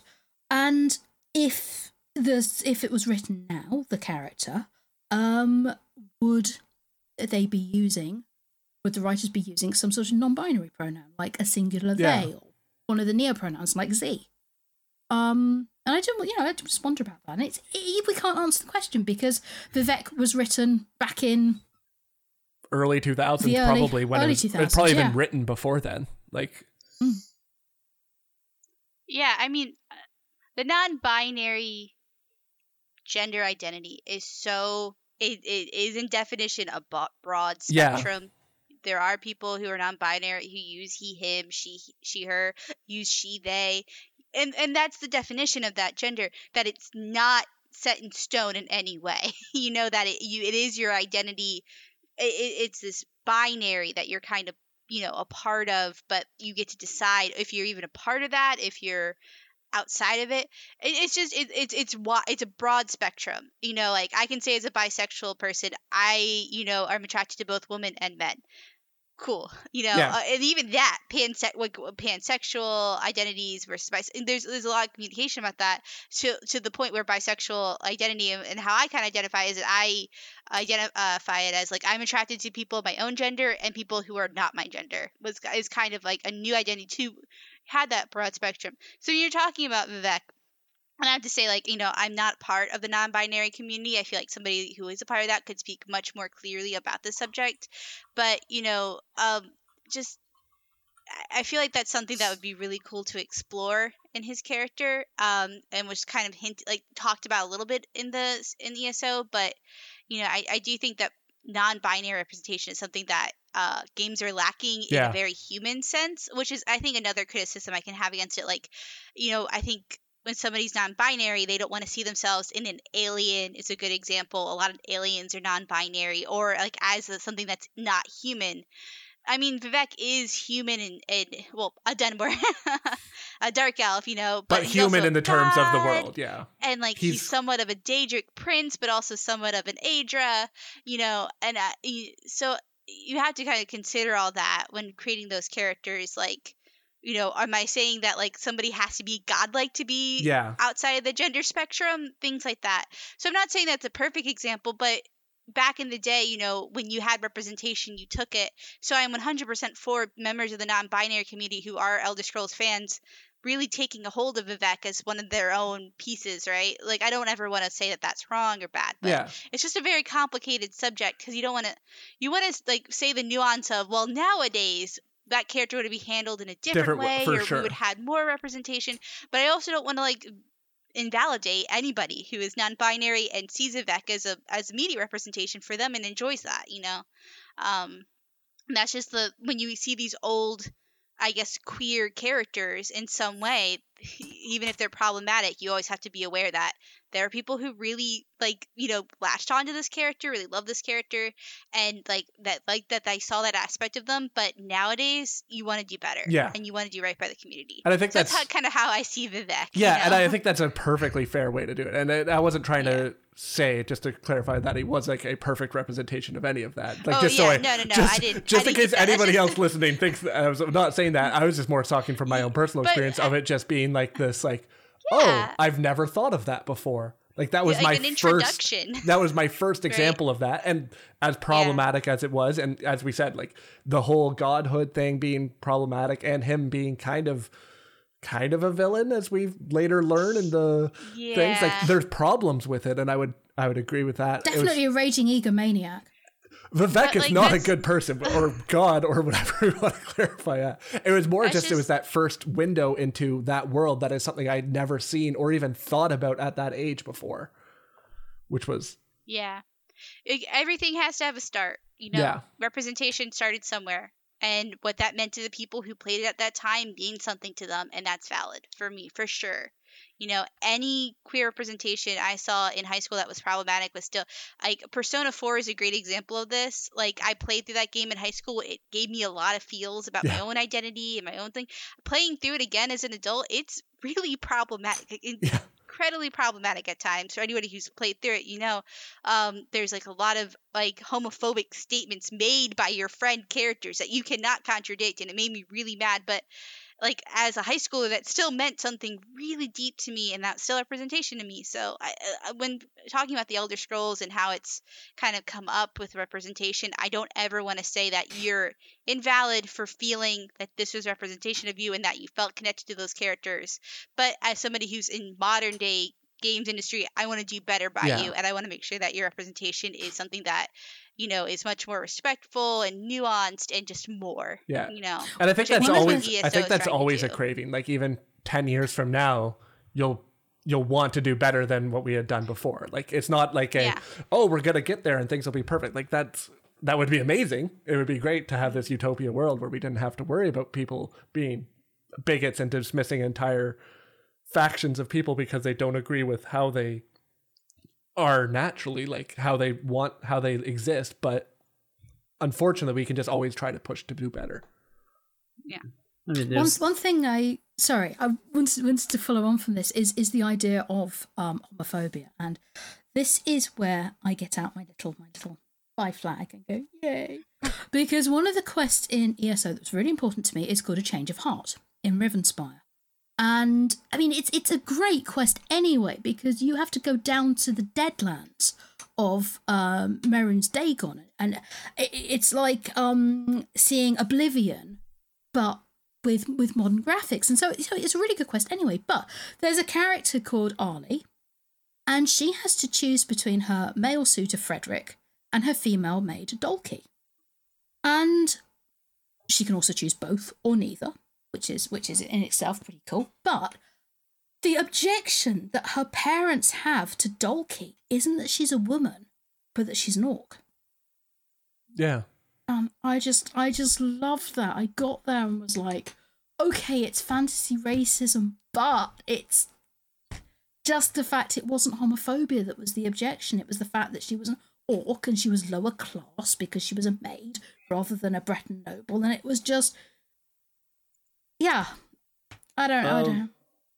For me, uh, the biggest thing uh, in Elder Scrolls on this subject was uh, Skyrim's uh, marriage system, where it just simply didn't care who you wanted to marry. Uh, all the candidates that were available to you would be available to you regardless of your own character's gender and theirs. Uh, I and this isn't a big deal in Skyrim at all. Like it's never brought up as like, oh, that's uh like you don't have to uh do anything else special. It's just like, yeah, this is just how this world is. We are okay with this in this world. Uh, we all accept each other for loving who they want to love. Uh, that I, I'm not explaining it well, I think, but I think that that simple message that this is a world where anyone is allowed to love who they want to love was very powerful with me. It's stuck with me for quite a while. I, Yeah. I thought that was very well said, AKB, and I completely agree. And I, I, I found that out by accident when I was playing Skyrim. I did not know ahead of time. I- I- exactly, it's not an issue in um, fourth era Skyrim. And like when we we talk about it too, like yes, it would have been much better as we were talking about games from the past versus how we look at them through a modern lens. And yes, it would have been better if there was more representation in the game that that that like the NPCs there was more gay NPCs or lesbian mm-hmm. NPCs and things like that. That would have been better.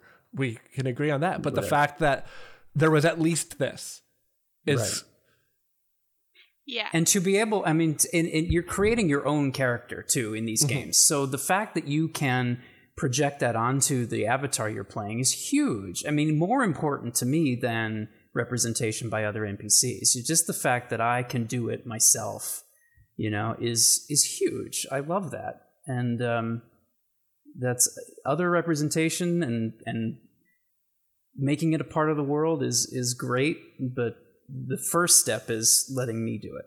You know? So I think that's Yeah. A- And, and to that point, any representation that was positive in our past games should be celebrated, and then we should do better. Yeah. is my opinion. I think that's Yeah, but- that's kind of a great motto for all of it. It's like, yeah, Yeah. It, it's fu- it's good. Let's do better. Like that should just sure. always be the case. Like let's just do better. there's yeah there's no such thing as perfect you know it there's just trying to do right by people and trying to do right by the community and, and the world so Yeah, you know? listening to feedback, listening to what they like, what they didn't like, re- respecting the community enough to like bring them into the conversation. That's all. That's that's, that's a big part of Mhm. it. Big part. I think the other thing I wanted to talk about was before the show, we were talking about the Thieves Guild DLC and the characters in the Thieves Guild. Um, and that's something that's kind of interesting. In what sense? Well, Well, that you have a lot of a lot of- representation there. yeah. And there's both the there's both the overt representation where you've got, for example, the West, um, a faded flower, where you're reuniting former girlfriends Velsa and Nara- Narani. You've got uh, Z- Z- Zyra Zira, the uh, the the guild master, who has I don't know big lesbian energy. She's she's a woman. She's power, powerfully built. She's got very short hair. Um, and yeah, I mean, she doesn't explicitly say, "Hey, I like women," but but she's got that she's got that energy there.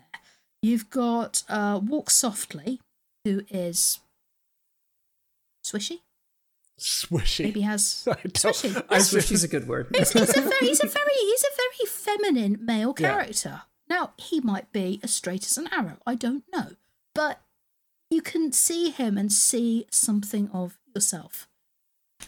um, and um, the other one that's just, also- oh, go ahead. no, no, no, go. on. Well, the one I that's thinking is is I love the way that um the Thieves Guild quest dealt with like kind of toxic masculinity too.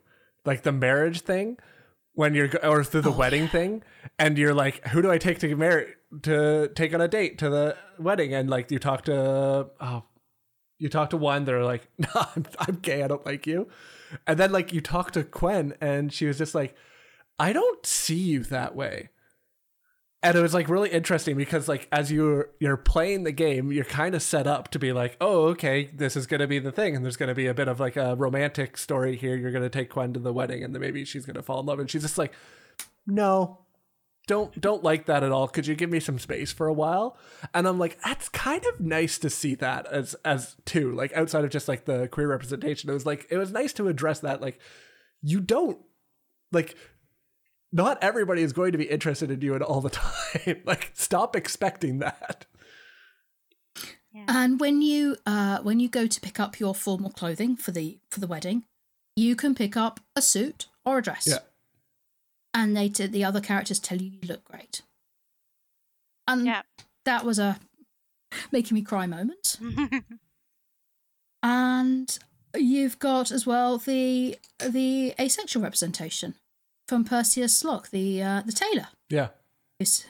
And I'll read out what he says. He said, I once served Magnifica for Laura. I confess she became infatuated, but I could not possibly return her feelings. And then you, as the player, say, someone else, and goes, no, and there never will be.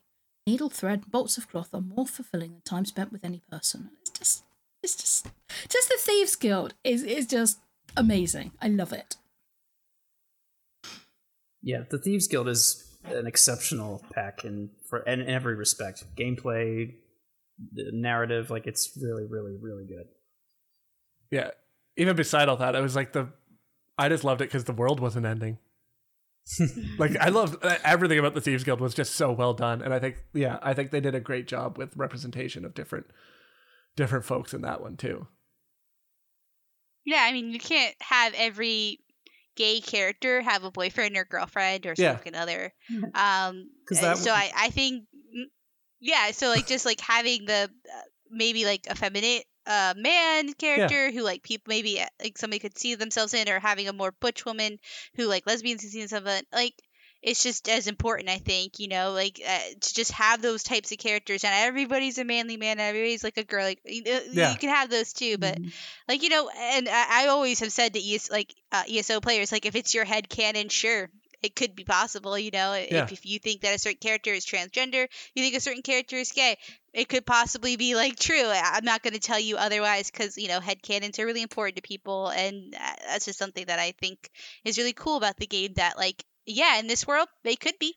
Mm, yeah, one of one of the things that's that's very interesting actually about trying to write bisexual characters in particular is it's going to be really hard within something like a short quest because uh it's such a short time frame that the only real way to say oh this character's uh, bisexual is either is either if they talk about it you know talk about their past or they've got two lovers of different two or more actually if you look at Dichi New she's got three three lovers on the go of, of different genders and it's like well okay but not all bisexuals are polyamorous you know there's plenty of Yeah. monogamous bisexuals out there so that's something which you know as a bi person i notice and think hmm I'm just trying to. Does Naryu flirt with women as well?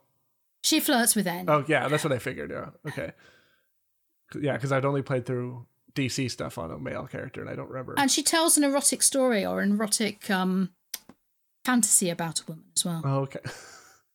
Yeah. Yeah.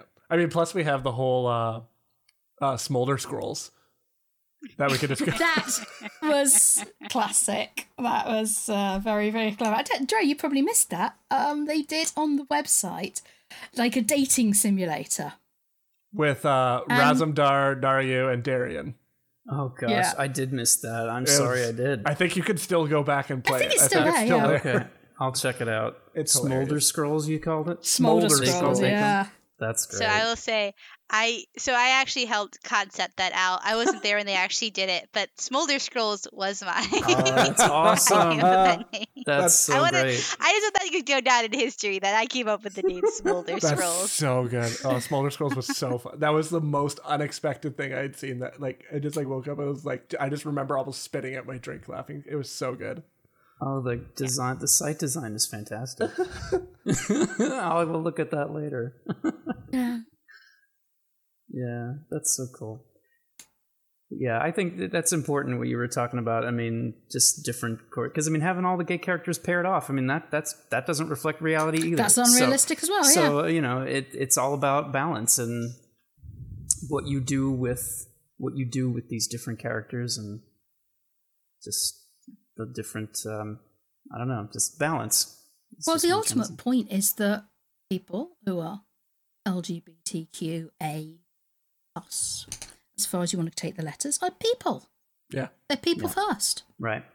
Everybody has their own story. Like it's just div- diversity is just so important in something like this, so that you can show these different stories. Because those stories, if you don't have the diversity of those characters, and and and when you're talking about staff, like when you're talking about the people that are making these games, like if you don't have the diversity of the people in the back room, those stories just don't get told. If people don't know about the stories, and it's not necessarily a malicious thing or a intentional thing, it's like as me as a straight male, like I'm not as going to be as good telling a story about a bisexual woman as someone who has experienced that and knows what's going on there. It's good. They're going to have a better idea. Somebody from the community. That's why diversity within writing rooms and within development is so important that you can actually have those people, and then the stories are just aware.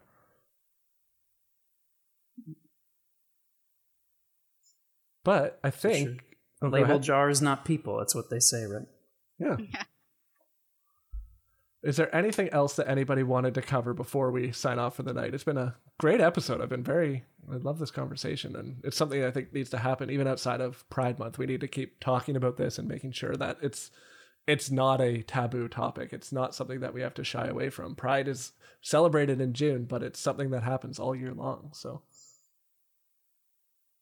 I'll take those crickets as everybody is happy with. Oh, Yeah.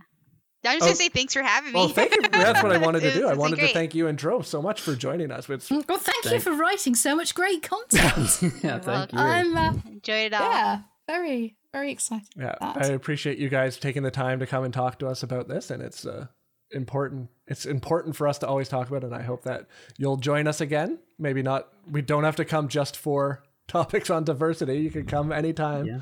We appreciate I'd- you guys. I'd love to. Thank you. This was great. Thank awesome. you. Well, thank you so much. Well, on behalf of myself, the UESP, Baratron, and everybody here, we want to thank our guests, Tori and Dro, for joining us, as well as everybody in chat. And we hope that you guys enjoyed this conversation and that you that it makes you think and it keeps everything right in your front of your mind as you go through your adventures in Nirn. So goodbye, everybody. We hope you have a great night. Bye.